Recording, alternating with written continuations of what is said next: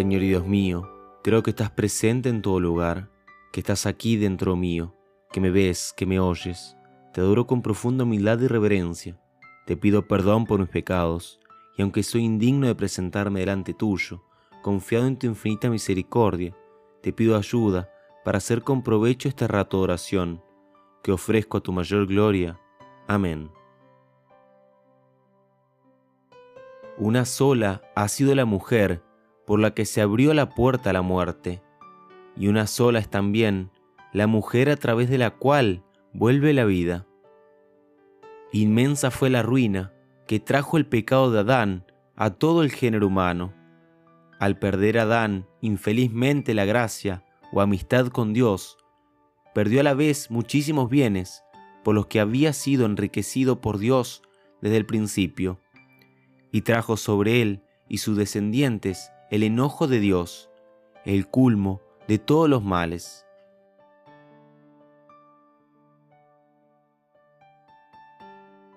Pero Dios quiso librar de esta desgracia universal a aquella Virgen bendita que Él mismo había predestinado para ser madre del segundo Adán, Jesucristo, el que iba a reparar el daño causado por el primero.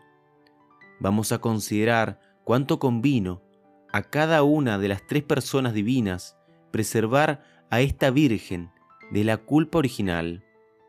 El Padre como a su hija preferida, el Hijo como a su Madre Santísima, y el Espíritu Santo como la que había de ser sagrario de la divinidad. Punto 1. María, hija primogénita del Padre. En primer lugar, convino al Eterno Padre hacer que María fuese creada inmune de toda mancha original, porque ella era su hija primogénita. Como ella misma lo testigua, yo salí de la boca del Altísimo como primogénita antes de toda criatura. Eclesiástico, capítulo 24, versículo 5.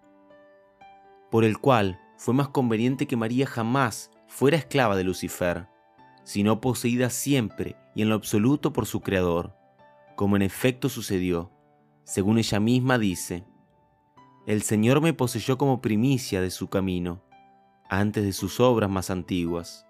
Proverbios capítulo 8, versículo 22. También fue conveniente que el Eterno Padre la creara en su gracia, porque la predestinó para ser reparadora del mundo perdido, mediadora de la paz entre Dios y los hombres. San Atanasio la llama nuestra Eva y madre de la vida, porque la primera fue madre de la muerte, mientras que la Santísima Virgen es madre de la vida. Ahora bien, el que es mediador de la paz, de ninguna manera puede ser enemigo de aquel que es ofendido, y mucho menos cómplice del mismo delito. Para aplacar a un juez, la persona menos apropiada es un enemigo suyo, ya que en vez de aplacar su ira, lo irritaría más.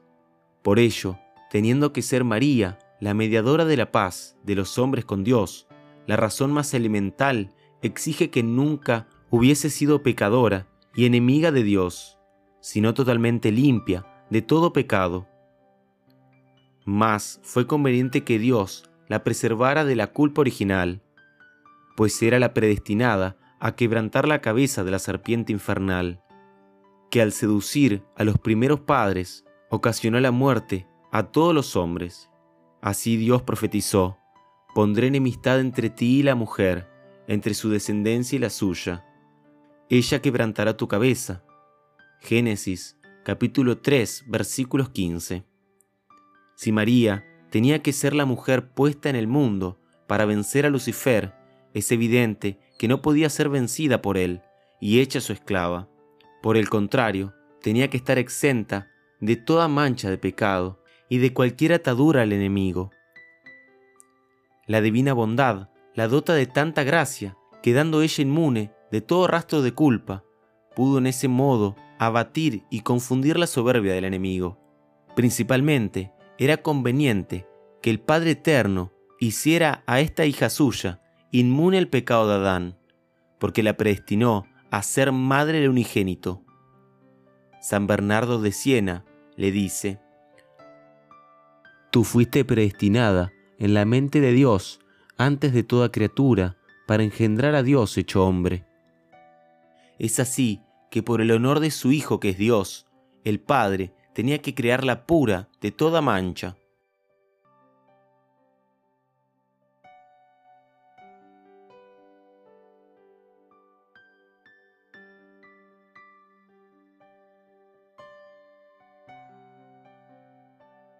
Punto 2. María, preservada por su Hijo. Ningún nacido ha podido elegirse la madre a su placer. Si esto fuera posible, ¿quién sería el que pudiendo tener como madre una reina, la escogería esclava? Pues si solo el Hijo de Dios pudo elegirse la madre como más le agradaba, bien claro está que tuvo que elegirla y hacerla tal cual convenía para Dios. María fue concebida sin pecado para que de ella naciese, sin contacto de la culpa, el Hijo de Dios. No porque Jesucristo hubiera podido contagiarse con la culpa, sino para que no sufriera el oprobio de tener una madre infectada por el pecado y esclava del demonio. María fue madre dignísima del Salvador, como dice San Bernardo. Tú sola has sido hallada digna de que en tu virginal palacio pusiera su primera mansión, el Rey de Reyes. Santo Tomás enseña que Dios la hizo digna con su gracia conforme al Evangelio. He aquí que concebirás y darás a luz a un hijo al que le pondrás de nombre Jesús. Lucas capítulo 1 versículos 30 y 31.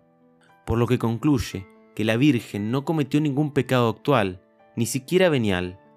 De otra manera, no hubiera sido digna madre de Jesucristo, porque la deshonra de la madre hubiera sido también del Hijo por tener una madre pecadora. Debemos tener por cierto que el Verbo encarnado eligió su madre, cual le convenía, y de la que no se tuviera que avergonzar. Es por ello que no fue para Jesús motivo de sonrojo oírse llamar por los judíos despectivamente el Hijo de María como si fuese hijo de una mujer pobre. ¿No se llama su madre María? Mateo capítulo 13, versículo 55. Pero sin duda hubiese sido insoportable que los demonios le hubieran podido decir, ¿acaso tu madre no fue una pecadora y en otro tiempo nuestra esclava?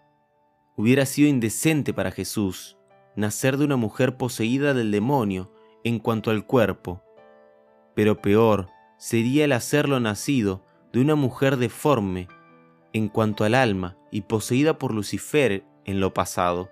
El Señor santificó esta mansión desde el principio de su existencia para hacerla digna de Él, porque a un Dios santo no le convenía elegirse una casa que no fuese santa.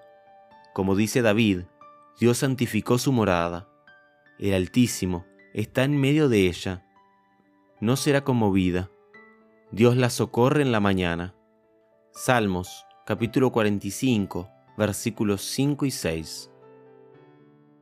El Hijo de Dios vino al mundo, más para salvar a María que a todos los demás hombres. Y hay dos modos de salvar, como señala San Agustín. Uno, levantando al caído, y otro, preveyendo para que no caiga. De esta manera se evita el daño y la mancha que contrae el que ha caído en pecado.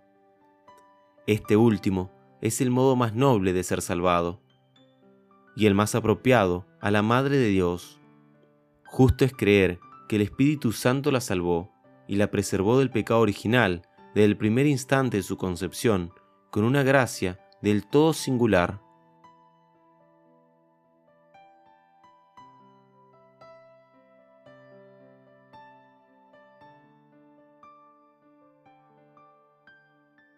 Punto 3. María, preservada por ser esposa del Espíritu Santo. María fue la única que mereció ser llamada madre y esposa de Dios. Como asegura San Anselmo, el Espíritu de Dios vino corpóreamente, por así decirlo, a María, para enriquecerla de gracia sobre todas las criaturas, y habitó en ella, e hizo a su esposa reina del cielo y de la tierra. Dice que vino a ella corpóreamente en cuanto al efecto, pues vino a formar a su cuerpo inmaculado, el inmaculado cuerpo de Jesús. Como lo dijo el arcángel, el Espíritu Santo vendrá sobre ti. Lucas capítulo 1, versículo 35.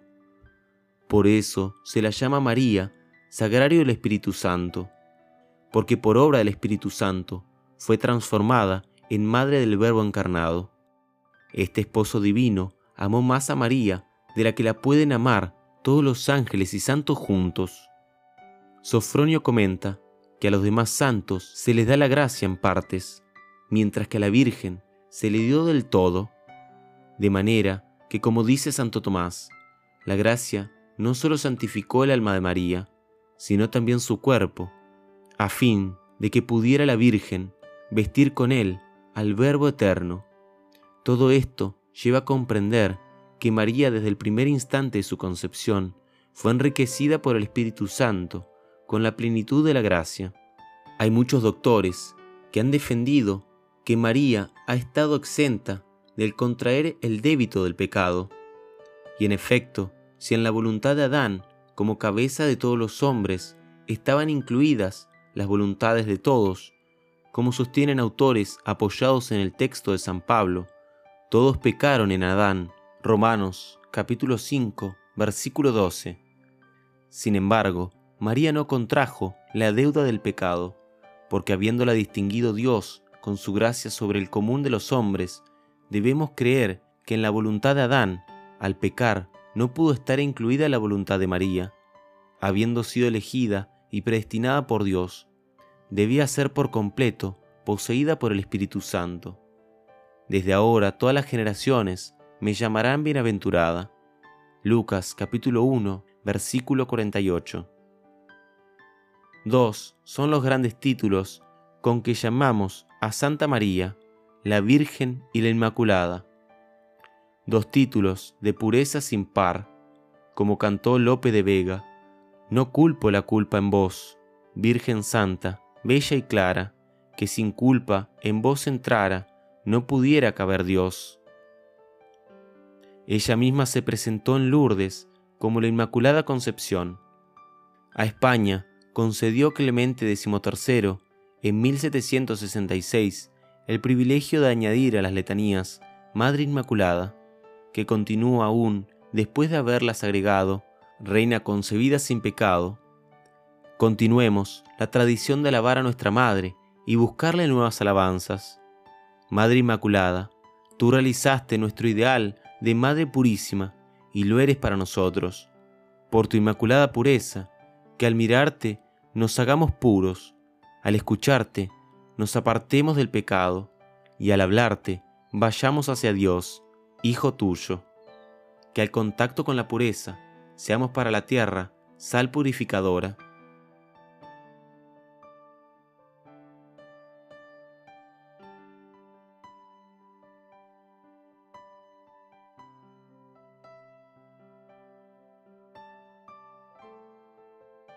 Santa María, más bendita que todas las mujeres, Virgen singular, Virgen soberana y perfecta, elegida para Madre de Dios y preservada por ello de toda culpa desde el primer instante de tu concepción. Así como por Eva nos vino la muerte, así nos viene la vida por ti, que por la gracia de Dios has sido elegida para ser madre del nuevo pueblo que Jesucristo ha formado con su sangre. A ti, purísima Madre, restauradora del caído linaje de Adán y Eva, venimos confiados y suplicantes para rogarte nos concedas la gracia de ser verdaderos hijos tuyos, de tu Hijo Jesucristo, libres de toda mancha de pecado. Acuérdate, Virgen Santísima, que has sido hecha Madre de Dios, no solo para tu dignidad y gloria, sino también para nuestra salvación y provecho de todo el género humano. Acuérdate que jamás se ha oído decir que uno solo en cuantos han acudido a tu protección e implorado tu socorro hayan sido desamparados. No me dejes, pues tampoco a mí, porque si me dejas me perderé, que tampoco yo quiero dejarte a ti, antes bien, cada día quiero crecer más en tu verdadera devoción. Amén. Señor Dios mío, te doy gracias por los buenos pensamientos, afectos y propósitos que me has inspirado en este rato de oración. Te los ofrezco a tu mayor gloria y te pido gracia eficaz para ponerlos en práctica, que pueda cumplir en todas las cosas tu santa voluntad Amén. Ave María Purísima, sin pecado concebida. En el nombre del Padre y del Hijo y del Espíritu Santo. Amén.